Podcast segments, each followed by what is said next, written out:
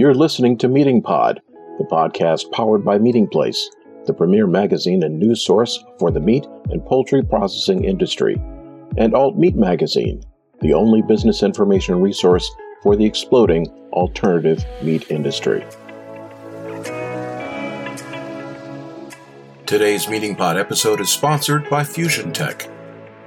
Hi, I'm Chris Scott, host of MeatingPod and contributing editor at Meatingplace Magazine and Alt Meat Magazine.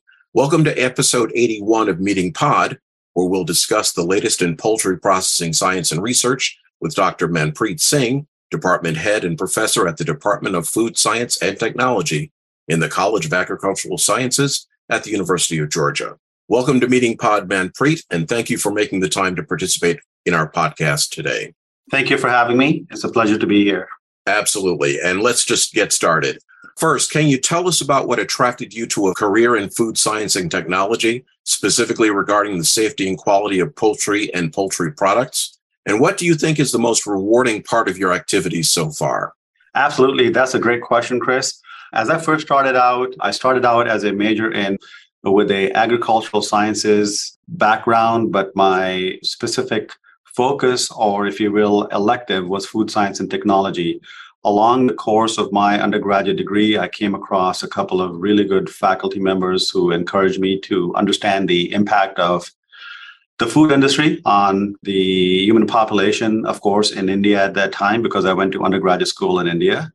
And as I went along and learned more about the science behind food and the technology which is used for food processing and food safety, it just got me more interested. So along that, I came to Kansas State for a master's and then moved on to Iowa State for a PhD in food science.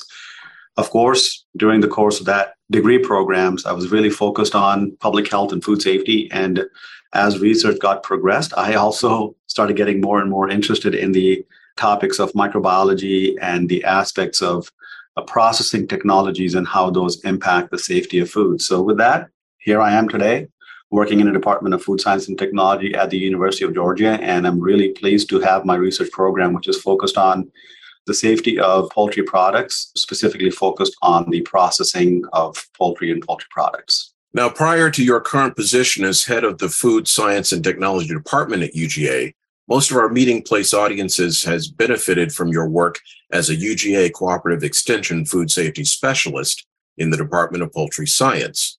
Let's talk a little bit about some of the work that you've done in that role and how the findings have had an impact on poultry processing operations in terms of overall benefits. Some of your most recent research was work involving biomapping as an effective tool for pathogen control during poultry processing.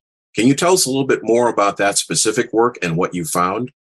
Yes, absolutely. I mean, as you mentioned, being a part of being an extension food safety specialist here on campus, in Georgia, poultry is a big commodity. The industry does rely on a lot of the expertise we have here on campus. So, as we went around and talked to poultry processors and the industry around, it became pretty evident to us that understanding high risk areas within the poultry processing operations was a key aspect for processors to study. In fact, if you knew that, then hopefully it would have helped them design some of their control measures to control pathogens such as salmonella and campylobacter in poultry. So with that, we came around we, with a couple of collaborators and industry partners. We brainstormed and came up with the idea of biomapping, which essentially is evaluating all unit operations within a poultry processing plant and realizing which are the high risk areas and how can we address the risks in those high risk areas by having effective and economical use of antimicrobials? Because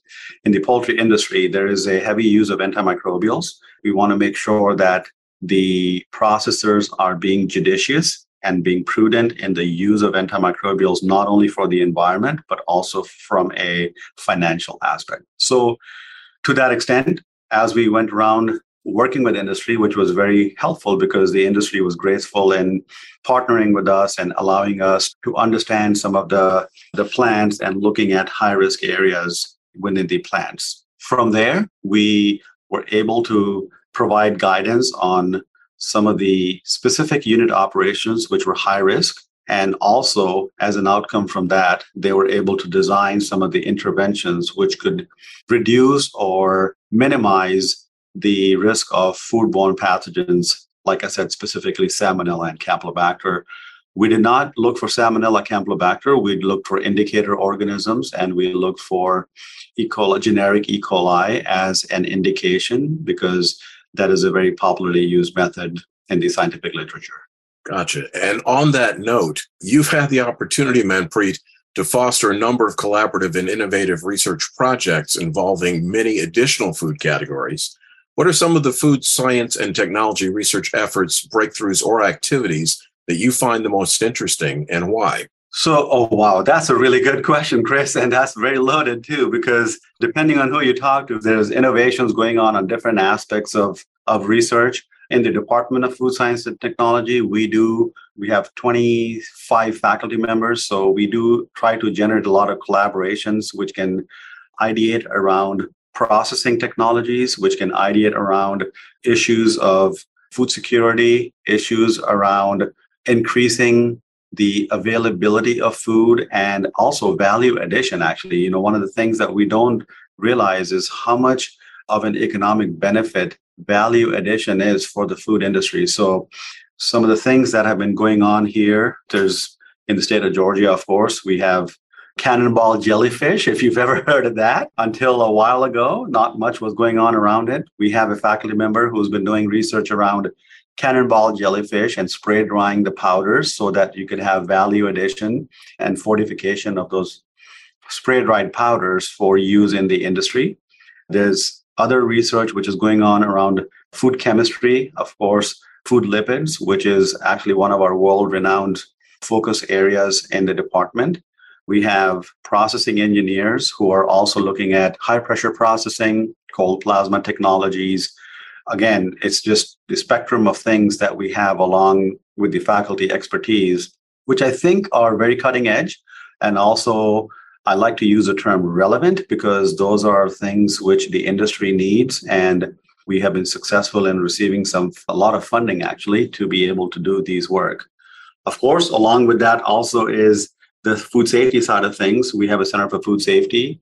We have other faculty members who are dedicated to food safety here at UGA and looking at how can we do research to understand the application of agricultural use water in produce farms is another example of providing guidance through research, which is very applied, but again, has an immediate impact with the industry. So I hope that gives you a little bit of idea of all the things.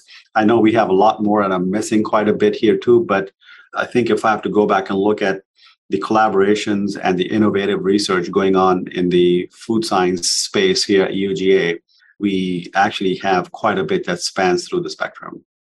And now let's take a quick break for a word from today's sponsor, Fusion Tech. Improving yields and consistency is possible in a Fusion Tech smokehouse. Our patented airflow technology allows you to set the location and duration of the oven breakpoint, meaning you can reduce the amount of overcooked and undercooked product on each rack. The result? Our customers have seen up to a 10% increase in yields, up to a 28% increase in consistency, and up to a 35% decrease in cook time over their previous oven. Improve yields and consistency across your product. Learn more and request a quote at https.ftiinc.org slash ovens. Now back to the podcast. And now back to our conversation with Manpreet Singh from the University of Georgia.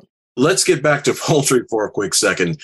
Do you have any thoughts about USDA's Food Safety and Inspection Service's recent decision to declare salmonella as an adulterant in breaded and stuffed raw chicken products? That's a great question. Coming back from the International Association for Food Protection's annual conference, which was just held in Pittsburgh, that's where it was announced. And I happened to be sitting in that room when that happened. Of course, it is a step towards where we want to ensure that poultry and poultry products are safe for consumption.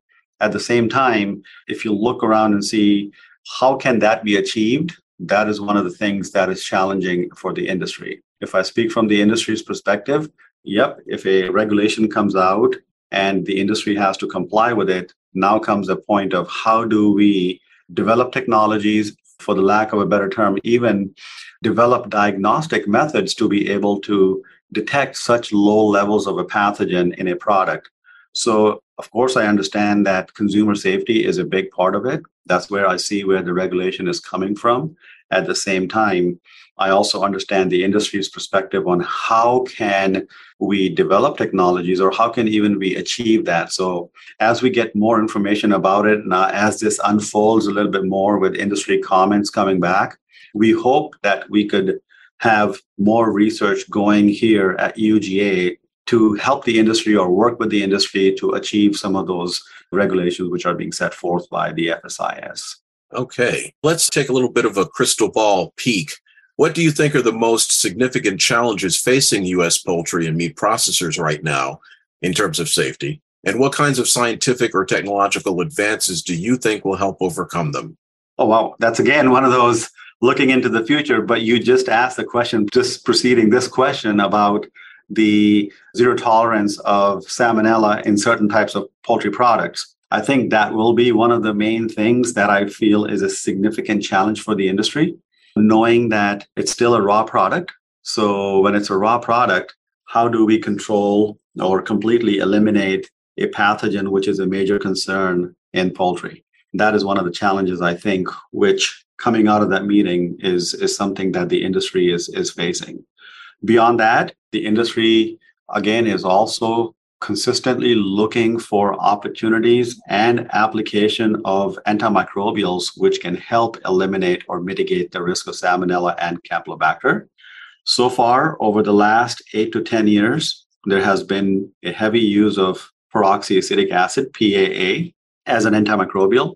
And I don't think I ever go to a meeting and come back without this question being asked is what is after PAA? I don't know the answer to that. Again, this is a crystal ball question for me too. I hope that we can optimize the use of PAA, which we have been doing a lot of research on seeing how can we optimize the use of PAA so that it's effective in eliminating or controlling the hazards in poultry and poultry products, but yet being economical and environmentally less stressful so that it is widely accepted and we have consistency in the product which is coming out into the into the market.